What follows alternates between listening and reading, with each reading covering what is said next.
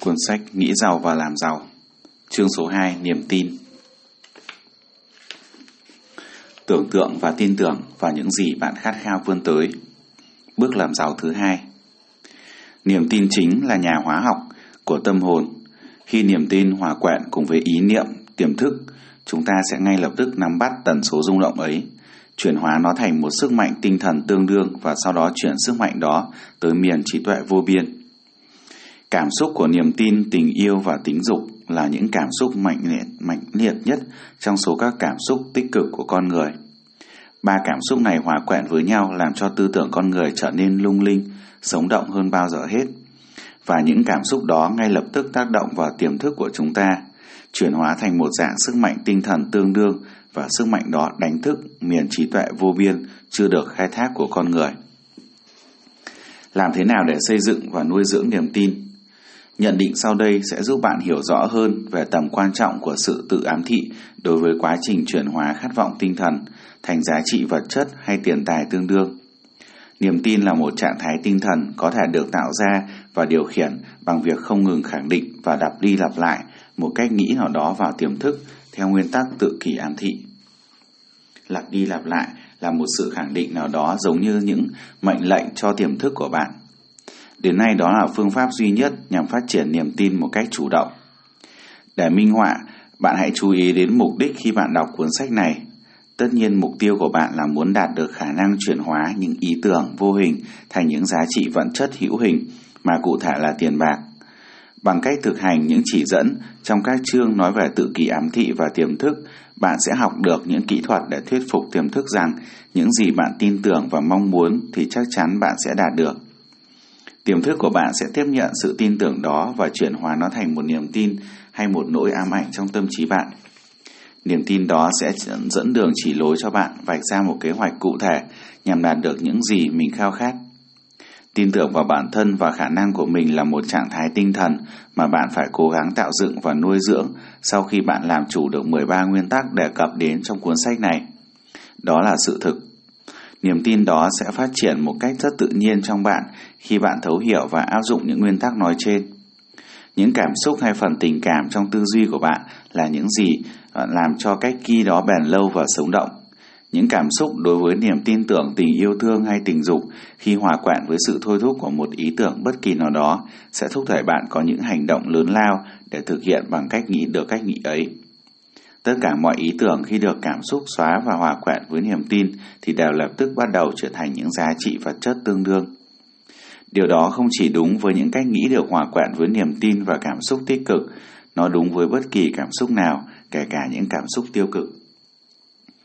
Tiềm thức sẽ chuyển hóa những ý tưởng mang tính tiêu cực hay thậm chí là phá hoại thành những giá trị vật chất tương đương cũng tương tự như chuyển hóa những ý tưởng tích cực và xây, và xây dựng vậy một nhà tội phạm học nổi tiếng đã diễn tải quan điểm trên như sau. Khi một người lần đầu tiên tiếp xúc với tội ác hay những hành động xấu, anh ta thường rất ghê tởm nó. Nhưng nếu tiếp tục tiếp xúc thời gian nữa, anh ta sẽ trở nên quen và bắt đầu chịu đựng những hành động xấu xa đó. Nếu phải tiếp xúc trong một thời gian dài, cuối cùng anh ta cũng sẽ có xu hướng bị ảnh hưởng và bắt chước theo những hành động đó. Như vậy có thể nói rằng những cách tư duy tiêu cực liên tục được truyền vào tiềm thức thì đến một lúc nào đó nó sẽ được tiềm thức chấp nhận và làm theo. Tiềm thức sẽ chuyển hóa những tư duy tiêu cực đó thành những giá trị vật chất tương đương theo cách thức thực tế nhất có thể. Đó là nguyên nhân của một hiện tượng kỳ lạ mà hàng triệu người thất bại vẫn thường gọi là vận rủi. Hàng triệu người tin rằng số phận của họ sẽ gắn liền với đói nghèo và thất bại, rằng mệnh lệnh, vận mệnh của họ đen đủi nên họ phải chịu như vậy và không có cách gì có thể kiểm soát được điều đó.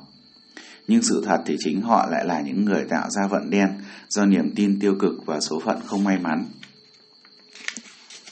Đã, đã bị tiềm thức phản ánh và chuyển hóa thành hiện thực. Niềm tin của bạn là yếu tố quy định hành động của tiềm thức, do đó tôi muốn nhấn mạnh rằng một lần nữa bạn sẽ nhận được những lợi ích không ngờ nếu như truyền vào tiềm thức những khát vọng tích cực và tin rằng những khát vọng đó sẽ được chuyển hóa thành những giá trị vật chất hay tiền bạc tương đương. Quá trình chuyển hóa đó sẽ diễn ra theo những cách thức trực tiếp và thực tiễn nhất có thể. Bất kỳ mệnh lệnh nào mà tiềm thức nhận được dưới dạng niềm tin đều sẽ được thực hiện hóa. Bạn hãy luôn nhớ rằng với cách thức hoạt động như vậy của tiềm thức sẽ không có gì cản trở bạn đánh lừa tiềm thức của mình bằng cách bằng cách liên tục đưa ra những chỉ thị thông qua hình thức tự kỷ ám thị. Đó là những gì tôi đã làm khi tôi đánh lừa tiềm thức của con trai mình. Để làm cho việc đánh lừa tiềm thức trở nên thực tiễn hơn, bạn cần luôn suy nghĩ và hành động như thể bạn đã có được tất cả những gì mình mong muốn. Bạn rất cần phải khuyến khích những cảm xúc tích cực cũng như những nguồn năng lượng chi phối tâm trí mình. Tuy nhiên, niềm tin vào bản thân không đến đơn thuần từ việc đọc những chỉ dẫn trong sách. Khi bạn đã hiểu được lý thuyết rồi thì công việc còn lại là phải áp dụng nó vào thực tế. Chỉ qua trải nghiệm và thực tập, bạn mới có thể phát triển khả năng kết hợp với niềm tin tư duy và những bầy mà bạn muốn truyền đạt vào. Tiềm thức Khi bạn tin vào khả năng của mình, bạn biết cách tạo ra những chỉ thị cho tiềm thức, thì tiềm thức sẽ chấp nhận và hành động theo ngay lập tức. Khi tâm trí của bạn bị chi phối bởi những cảm xúc tích cực, nó sẽ khuyến khích hơn những trạng thái tinh thần mà chúng ta thường gọi là niềm tin. Niềm tin vào bản thân là một trạng thái tinh thần có thể được tạo ra nhờ tự kỷ ám thị. Trải qua bao thời đại, các lãnh tụ tôn giáo vẫn luôn khuyên bảo con người sống cần có đức tin. Họ dạy rằng cần phải tin vào tín điều hay tín ngưỡng khác, nhưng lại không dạy con người làm thế nào để hình thành và duy trì đức tin đó. Họ không nói cho tín đồ hiểu rằng niềm tin là một trạng thái tinh thần có thể được tạo ra nhờ tự tự kỷ ám thị. Cuốn sách này sẽ giải thích cho bạn bằng một ngôn ngữ mà bất kỳ ai cũng có thể hiểu được những nguyên tắc để có thể phát triển niềm tin từ chỗ không có gì đến chỗ khiến bạn đạt được một mục tiêu trong cuộc sống. Trước khi chúng ta bắt đầu, bạn nên nhớ kỹ những điều sau. Niềm tin là liều thuốc thần diệu mang lại sự sống, sức mạnh và hành động cho tư tưởng con người. Bạn nên đọc lại thành tiếng chân lý nói trên nhiều lần để thật sự thấm nhuần chân lý đó. Niềm tin là liều thuốc thần diệu mang lại sự sống, sức mạnh và hành động cho tư tưởng con người. Niềm tin là khởi đầu của quá trình đạt tới sự giàu sang. Niềm tin là nền tảng của những điều kỳ diệu, những phép màu mà không một luật nào của khoa học có thể phân tích và lý giải trọn vẹn. Niềm tin là liều thuốc giải độc duy nhất được biết đến cho những ai thất cho những thất bại. Niềm tin là một thành tố mà khi kết hợp với khát vọng có thể khiến bạn tiếp cận được với miền trí tuệ vô biên của chính bản thân mình. Niềm tin là thành tố có thể chuyển hóa những rung động bình thường của tư duy tạo ra bởi tâm trí con người thành nguồn sức mạnh tinh thần tương đương. Niềm tin là thành tố duy nhất giúp con người kiểm soát và sử dụng được sức mạnh của miền trí tuệ vô biên. Điều kỳ diệu của tự kỳ ám thị một thực kế rõ ràng là bạn luôn có xu hướng tin vào bất kỳ điều gì bạn liên tục tự nhủ với bản thân, cho dù điều đó có đúng hay không. Nếu bạn liên tục bị lừa dối mình bằng một quan niệm sai lầm, thì đến một lúc nào đó bạn sẽ chấp nhận nó như một sự thật hiển nhiên. Bạn sẽ trở thành đúng như những gì mà bạn nghĩ bởi bạn đã để cho những suy nghĩ đó chi phối hoàn toàn tâm trí bạn. Những cách nghĩ mà bạn cố tình gieo vào tâm trí mình, khích lệ nó, cho nó hòa trộn vào những cảm xúc của mình sẽ kết hợp thành các động lực định hướng kiểm soát mọi động thái, hành vi và việc làm của bạn. Nhận định sau có thể được coi như một chân lý, Tư duy khi được hòa trộn với cảm xúc sẽ trở thành một thanh nam châm, hút tất cả các ý tưởng tương tự hoặc có liên quan khác. Một cách nghĩ được hấp dẫn bởi cảm xúc có thể coi như những hạt giống, khi được gieo xuống những mảnh đất màu mỡ nó sẽ nảy mầm và phát triển, sinh sôi, nảy nở liên tục. Hạt giống ban đầu ấy tạo thêm hàng triệu những hạt giống khác với cùng loại. Tâm trí con người liên tục nắm bắt những tần số rung động của những ý tưởng phù hợp với tư duy đang chi phối tâm trí bạn. Bất kỳ tư tưởng, ý niệm kế hoạch hay mục tiêu nào trong tâm trí bạn cũng thu hút vô số những ý tưởng liên quan đến những ý tưởng đó sẽ tiếp sức cho ý niệm chính cho đến khi cách nghĩ đó phát triển thành động lực chi phối hoàn toàn tâm trí bạn. Bây giờ chúng ta hãy cùng trở về điểm xuất phát, làm thế nào để những hạt giống tư duy được gieo xuống mảnh đất tâm trí. Câu trả lời là các ý tưởng, kế hoạch hay mục tiêu sẽ được khắc sâu vào tâm trí bằng quá trình suy nghĩ liên tục, được lặp đi lặp lại. Điều đó giải thích tại sao bạn nên viết ra những mục tiêu chính của mình. Luôn tâm niệm về nó và đọc nó lên thành tiếng hàng ngày cho đến khi những tần số âm thanh nó chạm vào tướng biển tiềm thức của bạn. Bạn có thể trở thành người mà bạn mong muốn bởi bạn có quyền lựa chọn những ý nghĩ chi phối tâm trí mình. Nếu biết cách lựa chọn, bạn có thể vứt bỏ khỏi trí óc những ảnh hưởng tiêu cực trong quá khứ và xây dựng cuộc đời theo cách bạn muốn. Tự đánh giá những điểm mạnh và điểm yếu tinh thần của mình, bạn sẽ nhận thấy điểm yếu lớn nhất là sự thiếu tự tin. Nhưng bạn có thể vượt qua điều đó, thậm chí biến nó thành lòng dũng cảm. Thông qua các nguyên tắc tự kỷ ám thị, bạn có thể áp dụng những nguyên tắc này bằng cách đơn giản như viết ra những ý tưởng chính, hồi tưởng, lặp đi lặp lại cho đến khi chúng trở thành một phần của bộ máy tâm thức. Dưới đây là những nguyên tắc giúp bạn vượt qua sự thiếu tự tin. Bí quyết để tự tin.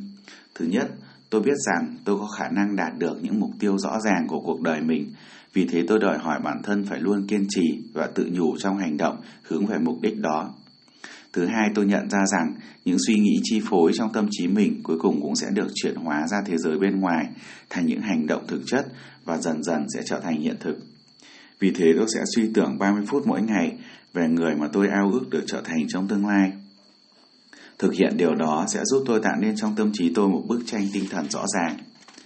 Thứ ba, tôi biết qua những nguyên tắc tự kỷ ám thị nói trên rằng bất cứ khát vọng nào lưu giữ trong tâm trí con người cuối cùng cũng sẽ tìm thấy những phương tiện thực tế thích hợp để hoàn thành mục tiêu. Vì vậy tôi đã dành ra 10 phút mỗi ngày để tự bồi đắp thêm lòng tự tin. Thứ tư tôi viết ra một cách rõ ràng mục đích chính của tôi trong cuộc sống, tôi sẽ không ngừng cố gắng cho đến khi đủ lòng tự tin để đạt được mục đích ấy. Thứ năm tôi hoàn toàn nhận ra rằng sự giàu có hay địa vị không thể bền lâu nếu không được xây dựng trên cơ sở của lẽ phải và sự công bằng. Vì vậy tôi sẽ không tham gia vào những việc làm có thể gây hại cho người khác. Tôi sẽ thành công bằng cách thu hút vào mình sức mạnh mà tôi muốn sử dụng cùng với sự cộng tác của mọi người. Tôi sẽ thuyết phục những người xung quanh hỗ trợ tôi bởi vì tôi sẵn sàng hỗ trợ họ. Tôi sẽ loại bỏ hận thù, ghen ghét, ích kỷ và hoài nghi bằng cách mở lòng ra với tất cả mọi người. Tôi biết thái độ tiêu cực đối với những người xung quanh sẽ không bao giờ mang đến cho tôi thành công. Tôi sẽ làm cho mọi người tin tưởng ở tôi vì tôi tin ở họ. Cũng như tôi tin vào chính bản thân mình. Tôi sẽ đặc biệt lưu ý bí quyết này, ghi nhớ và đọc nó lên mỗi ngày, mỗi lần với tất cả niềm tin rằng nó sẽ dần dần ảnh hưởng đến suy nghĩ và hành động của tôi để tôi có thể trở thành một người tự chủ và thành đạt.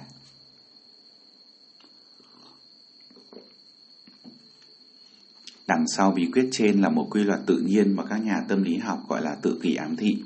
Đó là một kỹ thuật đã được chứng minh là sẽ mang đến thành công cho mọi người nếu như được áp dụng đúng cách. Mặt khác, nếu áp dụng vô nguyên tắc nó sẽ ngay lập tức gây nên những hiệu ứng phá hoại.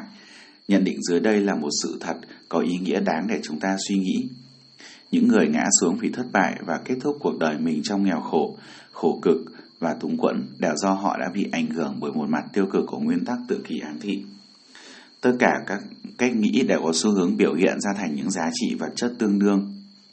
Thảm họa của cách suy nghĩ tiêu cực Tiềm thức của chúng ta không có sự phân biệt giữa những xung lực tư tưởng mang tính phá hoại hay mang tính xây dựng.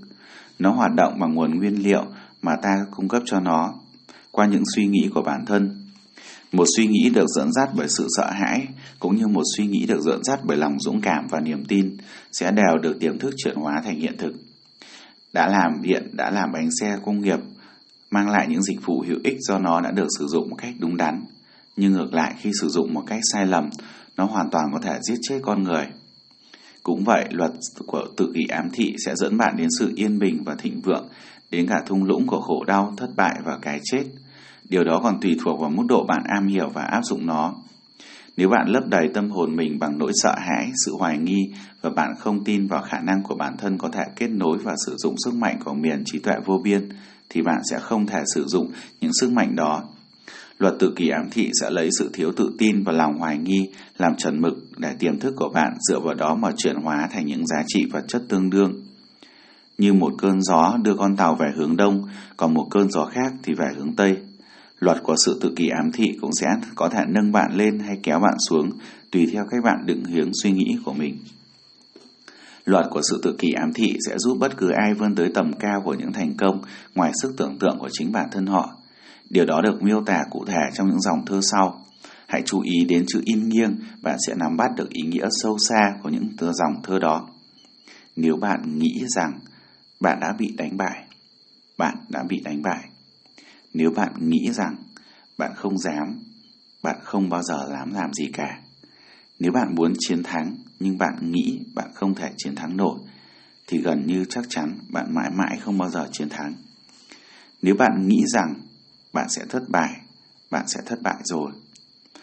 Chủ ở chúng ta nhận thấy rằng trong thế giới ngoài kia, mọi thành công đều bắt nguồn từ đồng hành cùng ý chí. Tất cả đều tùy thuộc vào trạng thái tinh thần của bạn. Nếu bạn nghĩ rằng bạn vượt trội, bạn đã vượt trội. Bạn phải nghĩ thật cao, thật xa để bay cao hơn, bay xa hơn nữa.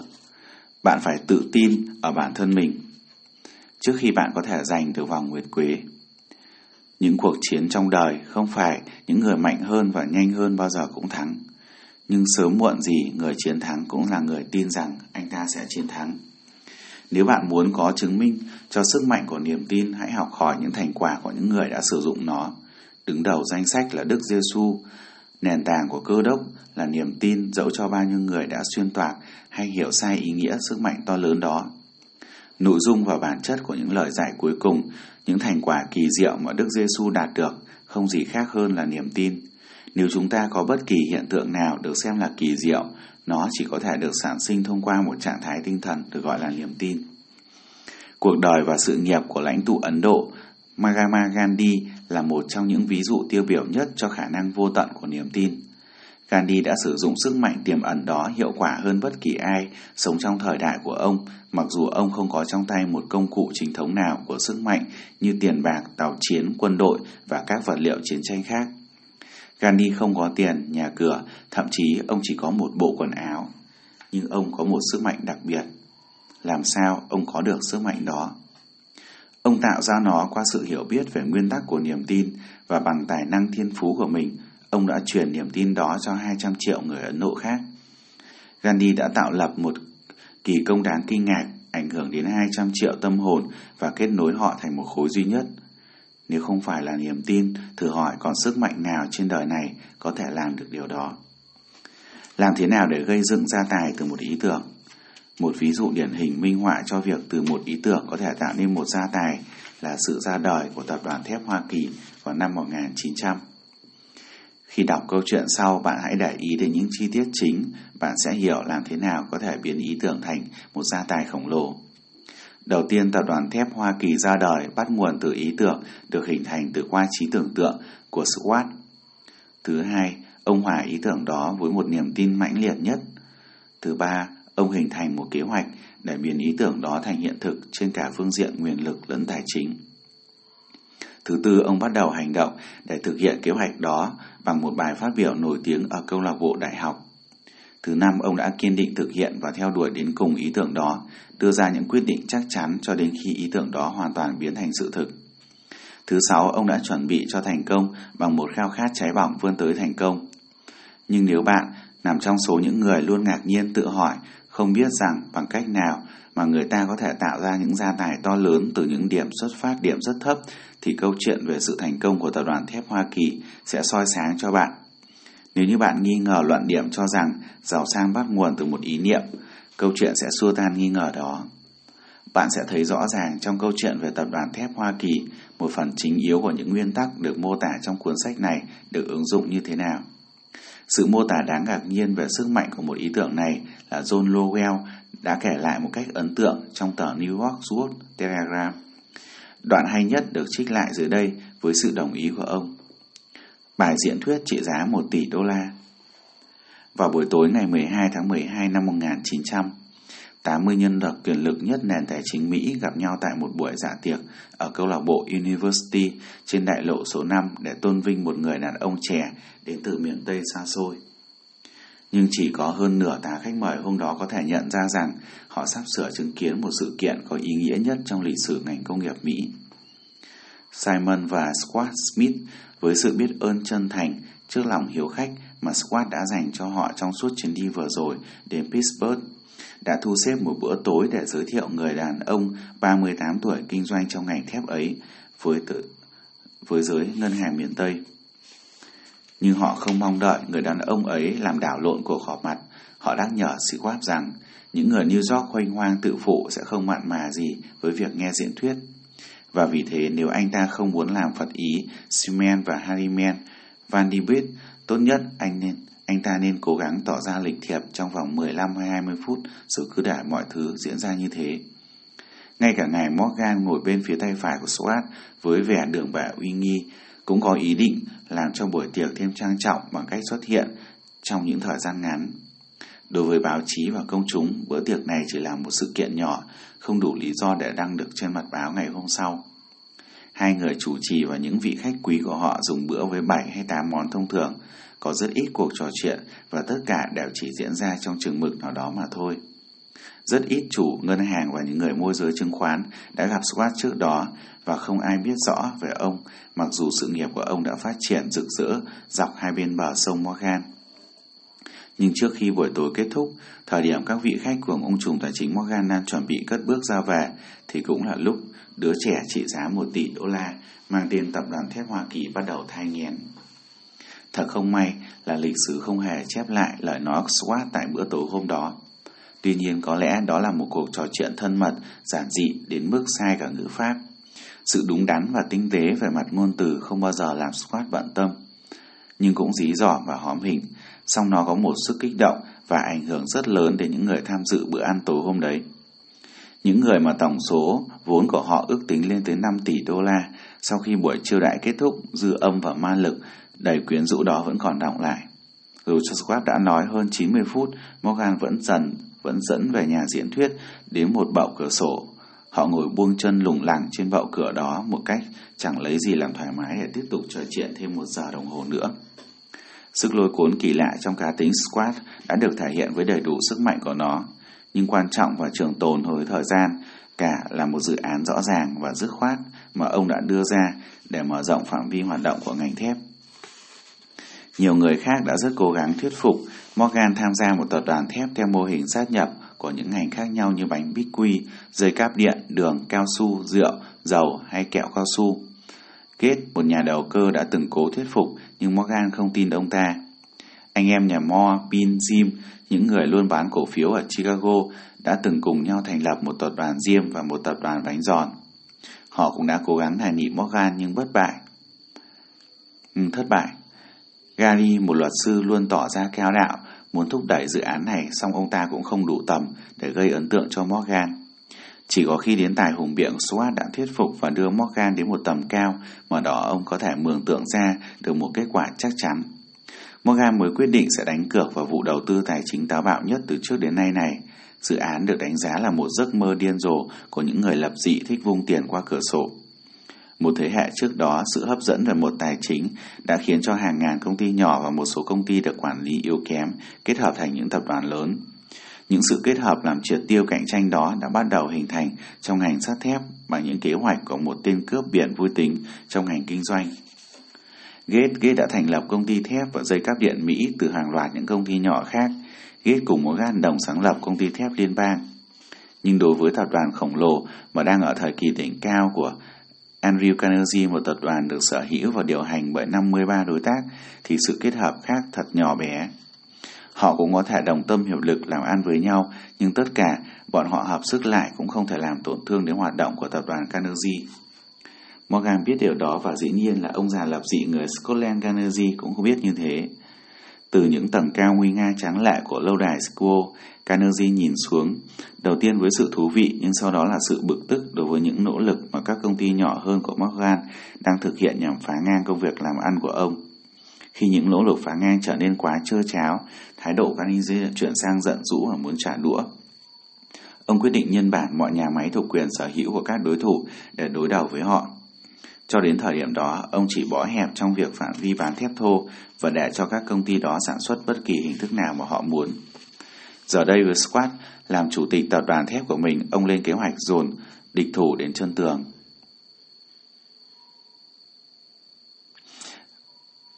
Bài diễn thuyết của Squat đã khiến Morgan tìm thấy giải pháp cho vấn đề sát nhập kinh doanh. Một sự thật là nếu có một tập đoàn thép mà không có Carnegie, người khổng lồ nhất trong ngành, thì sẽ không thể là một tập đoàn. Như một nhà văn nào đó đã viết, một cái bánh pút đinh nhân nho nhưng bên trong không có miếng nho khô nào thì không gọi là pudding nữa. Bài nói chuyện Squat đã trong đêm 12 tháng 12 năm 1900 dù chưa có cam kết chính thức rõ ràng nào là đi đến kết luận rằng tập đoàn thép khổng lồ Carnegie có thể sẽ được bảo trợ dưới cái ô tài chính của Morgan. Scott đã nói về tương lai của ngành thép, về khả năng cải tổ đã đạt đến ngày này hoạt động hiệu quả, về sự chuyên môn hóa trong sản xuất, về việc loại bỏ những nhà máy không thành công và tập trung nỗ lực vào những nhà máy phát đạt. Về khả năng tiết kiệm trong quá trình vận chuyển quặng, về tiết kiệm chi phí và tinh giản bộ máy hành chính, về nắm bắt thị trường nước ngoài. Hơn thế nữa, ông còn nói với những kẻ cướp biển trong buổi tiệc hôm đó về tác hại của việc cướp bóc mà họ đang làm. Ông chỉ ra mục đích của họ là tạo ra sự độc quyền, nâng giá thành và hướng những khoản lợi nhuận theo thực dư béo bở. Squat tịch liệt chỉ trích hệ thống này. Ông nói rằng sự thiện cận của một chính sách như vậy là làm hạn chế thị trường trong một thời đại mà mọi thứ đều đang học hỏi để được mở rộng. Bằng cách hạ giá thép, ông lý giải một thị trường rộng lớn hơn sẽ được thiết lập, nhiều công dụng của thép sẽ được tạo ra, một thị trường to lớn của nền thương mại thế giới có thể nằm trong tầm tay. Thật ra Squat là người khởi xướng phương thức sản xuất hàng loạt hiện đại, dù lúc đó ông chưa ý thức được điều đó. Buổi tiệc tối tại câu lạc bộ University kết hợp kết thúc, Morgan về nhà, nghĩ về dự án là qua Squat, Squat trở về Pittsburgh tiếp tục điều hành công việc kinh doanh cho Andrew Carnegie. Trong khi Gary và những người còn lại quay về công ty của họ tiến hành những hoạt động cầm chừng để đề phòng những chuyển biến mới. Họ không phải đợi lâu, Morgan mất khoảng một tuần để ngẫm nghĩ và thấu hiểu toàn bộ những lý do thuyết phục mà Squat đã trình bày. Khi ông tin chắc rằng không có hậu quả nào về mặt tài chính trong dự án này, ông mời Squat đến và thấy rằng người đàn ông trẻ đó khá rụt rè. Squat cho biết ngài Carnegie sẽ không vừa lòng nếu thấy vị chủ tịch của công ty mà ông ấy tin cậy lại quan hệ với hoàng đế của phố Go, nơi mà Carnegie nhất quyết không bao giờ bước vào. Sau đó John Gates đóng vai trò người môi giới đã thu xếp cho Squat vô tình đến khách sạn Bellevue ở Philadelphia và Morgan ngẫu nhiên tới đó để gặp Squat. Nhưng khi Squat đến Morgan vẫn đang ở nhà tại New York do bị ốm. Thế nhưng trước lời mời gấp gáp của Morgan, Squat đã đến New York và có mặt trong thư phùng của ông trùm tài chính. Các sử gia kinh tế tin rằng cả sân khấu của toàn bộ vở kịch này từ đầu đến cuối là do Andrew Carnegie sắp đặt. Bữa tối với Squat, bài diễn thuyết nổi tiếng cuộc thảo luận và tối chủ nhật giữa Squat với ông vua tiền tệ đã là những sự kiện được bố già Scotland đó sắp đặt một cách rất thông minh. Nhưng sự thật hoàn toàn ngược lại, khi Squat gọi đến để hoàn tất bản thỏa thuận, ông thậm chí không biết liệu ông chủ nhỏ thường được gọi là ông người ta thường gọi Angie Carnegie như thế. Có thực sự muốn nghe lời đề nghị bán đó hay không, đặc biệt là bán cho một nhóm người mà Andrew cho rằng chẳng có gì tốt đẹp đó nhưng Squat mang vào cuộc hội nghị 6 trang tài liệu quan trọng. Những trang tài liệu đó trình bày những quan điểm của Squat về giá trị vật chất và tiềm năng lợi nhuận của mỗi công ty thép mà ông xem như một ngôi sao không thể thiếu trên bầu trời mới của ngành công nghiệp luyện kim. Bốn người đàn ông trầm ngâm với những trang tài liệu suốt đêm. Người đứng đầu dĩ nhiên là Morgan, không tin tưởng chắc chắn vào quyền năng vô hạn của tiền bạc. Luôn tin tưởng chắc chắn vào quyền năng vô hạn của tiền bạc Cùng với ông là một cộng sự mang trong mình dòng máu quý tộc, bát ba con, một vị học giả và là một người cực kỳ lịch duyệt. Nhân vật thứ ba là Gates, người mà Morgan khinh bỉ gọi là một kẻ cờ bạc và chỉ xem như một công cụ. Nhân vật thứ tư Squat, người biết rõ về quá trình sản xuất và kinh doanh thép hơn bất kỳ ai trong nhóm. Suốt cuộc bàn thảo đêm hôm đó những trang tài liệu của người đàn ông đến Pittsburgh, Pennsylvania chưa bao giờ bị nghi ngờ nếu ông nói một công ty có giá trị thì nó đúng là như thế và không còn gì phải nói thêm nữa. Ông cũng khẳng định rằng chỉ có những cố, những cổ đông được chọn mới được tham gia vào liên minh trên. Ông hình dung về một tập đoàn trong đó không hề có sự thiên vị, không có việc thỏa mãn, tính tham lam của những người muốn muốn dồn hết công ty của họ lên đôi vai rộng của Morgan. Đến sáng Morgan vươn vai đứng dậy chỉ có một câu hỏi sau cùng. Anh nghĩ anh có thể thuyết phục Carnegie bán không? Morgan hỏi. Tôi sẽ thử Squat trả lời. Nếu anh có thể thuyết phục được ông ấy thì tôi sẽ lo mọi việc còn lại. Cho đến thời điểm đó, mọi việc đều ổn thỏa, nhưng Carnegie đồng ý bán không. Ông ta sẽ định giá đó bao nhiêu? Squat nghĩ khoảng 320 triệu đô. Ông ta sẽ chấp nhận thanh toán theo cách nào, cổ phiếu thông thường hay cổ phiếu ưu đãi, khối phiếu hay tiền mặt, không ai nhận bằng tiền mặt một số 1 phần 3 tỷ đô cả. Trong cuộc trôi gôn vào tháng riêng năm 1901, trên mặt cỏ, đóng cứng băng ở sân golf Anil. Westchester Anil sủ sụ trong chiếc áo len cho khỏi lạnh, còn Charles thì nó liến thắng như thường lệ để lên dây cót tinh thần. Nhưng không một từ nào có liên quan đến việc được nhắc tới cho đến khi hai người đã yên vị trong căn tròi ở áp của Carnegie gần đó. rồi những khả rồi cùng với khả năng thuyết phục thôi miên 80 nhà triệu phú ở câu lạc bộ User City Squad đã rót vào tai ông vua thép những lời hứa hẹn cực rực rỡ về một tuổi già thoải mái về hàng triệu vấn đề linh tinh có thể thỏa mãn tính cách tương đối đồng bóng của ông già Carnegie. Cuối cùng Carnegie đầu hàng, viết ra một cái giá trên miếng giấy nhỏ rồi đưa Squat vào nói, thôi được, chúng tôi sẽ bán với giá này.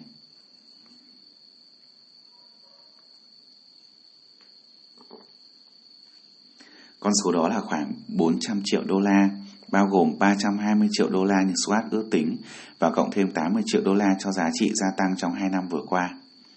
Sau này tại một chiếc bàn trên chuyến tàu vượt Đại Tây Dương, Carnegie dữ dĩ nói với Morgan, lẽ ra tôi nên đòi ông thêm 100 triệu đô la nữa. Nếu anh đòi thì anh đã có rồi, Morgan trả lời Carnegie với vẻ đắc thắng. Dĩ nhiên đây là một sự kiện chấn động, một phóng viên người Anh nhận xét thế giới sắt thép ở các nước khác đang hoảng sợ bởi liên minh khổng lồ vừa mới được hợp nhất. Hiệu trưởng Haley của trường đại học Ale khẳng định rằng, nếu như những tập đoàn lớn như thế này không được pháp luật điều chỉnh hợp lý thì nước Mỹ sẽ còn chứng kiến một đế chế mới ở Quang Sơn trong vòng 25 năm nữa. Nhà môi giới cổ phiếu tài năng Kenny đã đẩy mạnh việc tung cổ phiếu của tập đoàn mới này ra công chúng và tất cả cổ phiếu ước tính dần 600 triệu đô la được bán hết veo trong nháy mắt. Carnegie nắm chắc được hàng triệu đô la cổ phiếu của tập đoàn Morgan, được khởi hiệu đến 62 triệu. Từ các cậu bé Gates đến từ Gary đều có tiền trong tay. Sự giàu có bắt nguồn thì ý tưởng. Câu chuyện đầy kích đầy kịch tính về thương vụ mà bạn vừa đọc xong là một minh chứng hoàn toàn cho phương pháp mà qua đó niềm khao khát có thể được chuyển thành giá trị vật chất tương đương. Tổ chức khổng lồ đó đã được thành lập trong tâm trí của một người. Kế hoạch hợp nhất các nhà máy thép đơn lẻ để tạo nên một sự bền vững, vững mạnh và ổn định về mặt tài chính đã được hình thành trong tâm trí Squat từ trước đó khá lâu. Niềm tin và khát vọng óc tưởng tượng sự kiên trì của ông là những thành tố đưa ông vào lịch sử nền sắt thép Hoa Kỳ những phân tích cẩn thận cho thấy giá trị tài sản của tập đoàn tăng sau khoảng 600 triệu đô la, tương đương 12 tỷ đô la ngày nay, chỉ nhờ một giải pháp đơn giản là hợp nhất các nhà máy sản xuất thép lại dưới một sự quản lý chung.